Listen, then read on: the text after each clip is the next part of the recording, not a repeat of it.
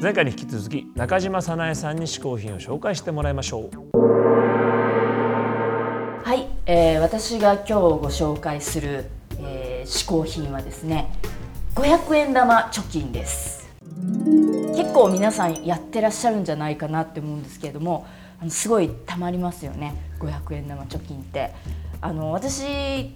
その最初に500円玉貯金を始めるきっかけっていうのがありましてあの学生の時にあの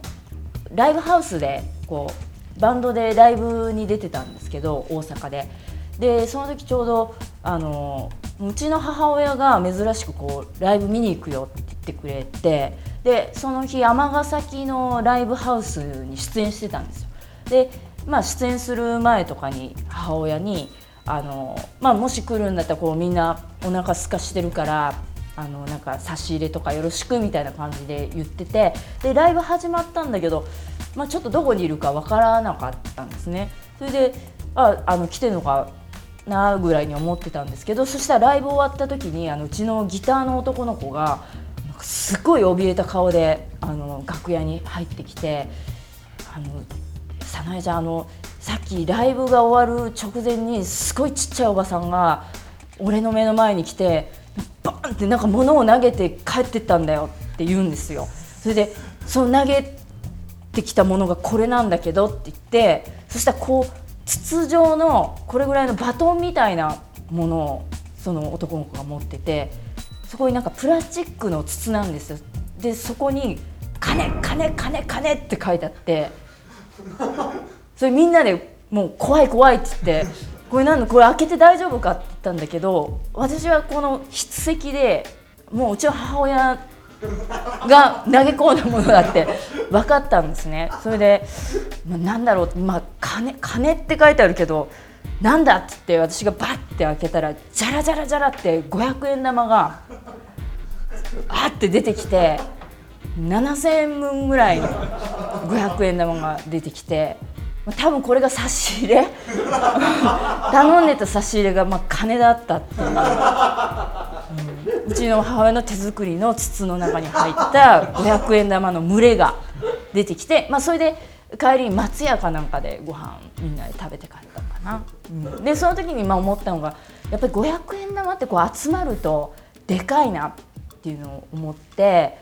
でちょっと私貯金とかあんまできないしじゃああの今流行ってるあの500円玉10万円貯まるとかあるじゃないですかあの貯金箱が。それをまあ買ってきて500円玉貯金をこう始めたんですね。で結構あのまあいくら貯まったか分かんないけど半分ぐらい500円玉がどんどん貯まっていったんですでそれをまあ大事に家のリビングに置いてたらある日空き巣が入ってまあいろいろなんかね家中めちゃくちゃにかき回されて私の下着とかは全然持っていかなかったけどその500円玉の入ったそのカンカンはやっぱり見事に持ち去られててで私もうそれがショックでこれ半分ぐらい入ってたぞ5万円ぐらい入ってたぞって思ってでそれからあの500円玉貯金の方法を変えてですね毎月あの月末締めであのこう銀行口座に入れるようになったんですよ。でその時こうこれですね今ちょうど500円玉貯金をしているこう入れ物なんですけど、えっと、これは警視庁のあのお土産コーナーがあるんですよ。ピーポックングッズとかいっぱい売ってるんですけどここにパトカンサブレっていうねこうクッキーが入ってたカンカンちょうど家にあったんで、まあ、これちょっとお守り代わりにこれ まあ入れてるんですよね。まあでも結構ねこの音がいいんですよ。この入れる時の音がこうチャリンってわざとこう音立てて入れたりしてるんですけどこれで結構たまります。月1万5,000円ぐらいたまるんじゃないかな。結構1年間したら大きいですよ。500円玉がお釣りが来るように計算が早くなったっていうことですよね。絶対に500円玉になるように計算してお金を出せるっていうのが早くなったっていうことですかね。であとデメリットはあのすごい千円札の減りが早い。異様なぐらい千円札がどんどんなくなっていくっていうのが、まあ、ちょっと悲しいところなんですけど、まあ、結構ね1年でやっぱ10万15万とか貯まるからいろんなものに使いましたよ。あのタイに旅行に行ったりとか、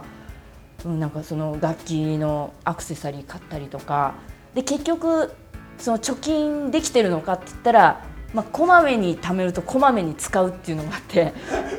あのたまらないんで定期預金の方がいいかなって今思ってるんですけど。でもまあこうやっぱり500円玉をこう投げ込んでいく楽しみっていうのはあるのでえこれからも多分続けると思います。はい。えー、500円玉貯金でした。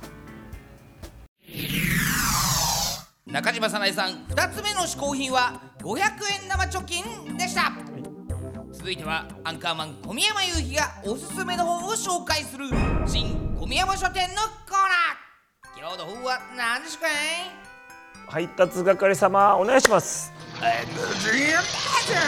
おお来た来た来た来た。はい本日はねまたね面白い本ですよ。これはいいタイトルだね。はい。凪良健一さんの「絶滅食堂で会いましょう」ちょっと楽しみにしてください。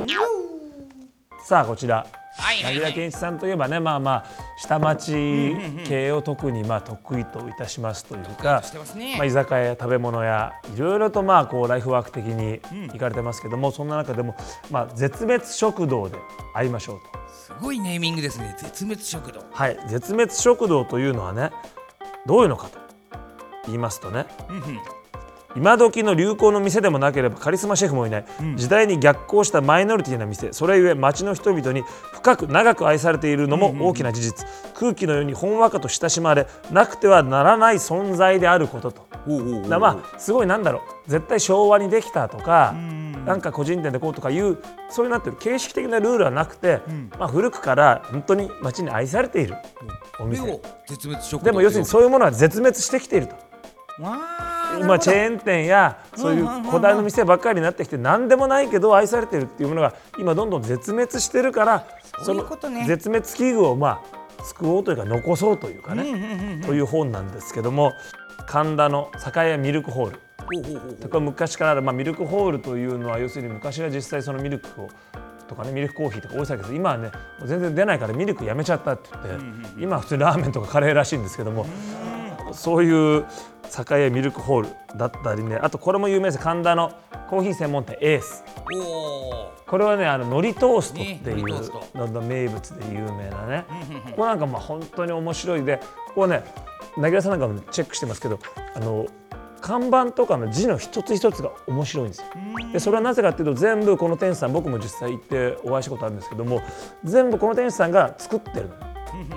だからもうプリントアウトして拡大してとかじゃなくて全部手作りでフォントを要するに書いてるからそこらでフォントみたいのも見どころだったりとか味がありますなでも本当知らないで入っちゃったらまあコーヒー飲んで終わりなんだけど、あなるほどこんなとここんなところにも細かく味があるなっていうようなのをねあの分かるようになる本であります。ぜひこれを持ってまあ絶滅食堂食べ歩きしてみてはいかがでしょうか。さあこちらの本は Amazon で買うことができます。Amazon のリンクはホームページ 450hn.tv450hn.tv にあります。連載その他もねたくさんありますから皆さんぜひ行ってみてください。番組の感想は SNS などにどんどん書き込んでくださいねはい、新組山書店のコーナーでした。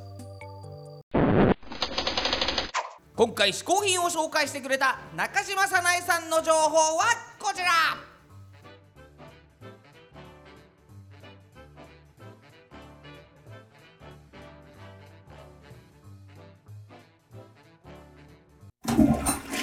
毎回ゲスト日本古来の嗜好品こけしにしてしまうこけしマシーンのコーナー本日のゲスト中島早苗さんをこけしにしてしまいましょう。ピロリロリロリロリンさあこけしマシーンスタート。中島早苗さんねおあなんかこれすごいいい感じじゃないですかこれ。服のこのオレンジの感じもいいし帽子も可愛い感じで。中島早苗さんのこけしゲットだ。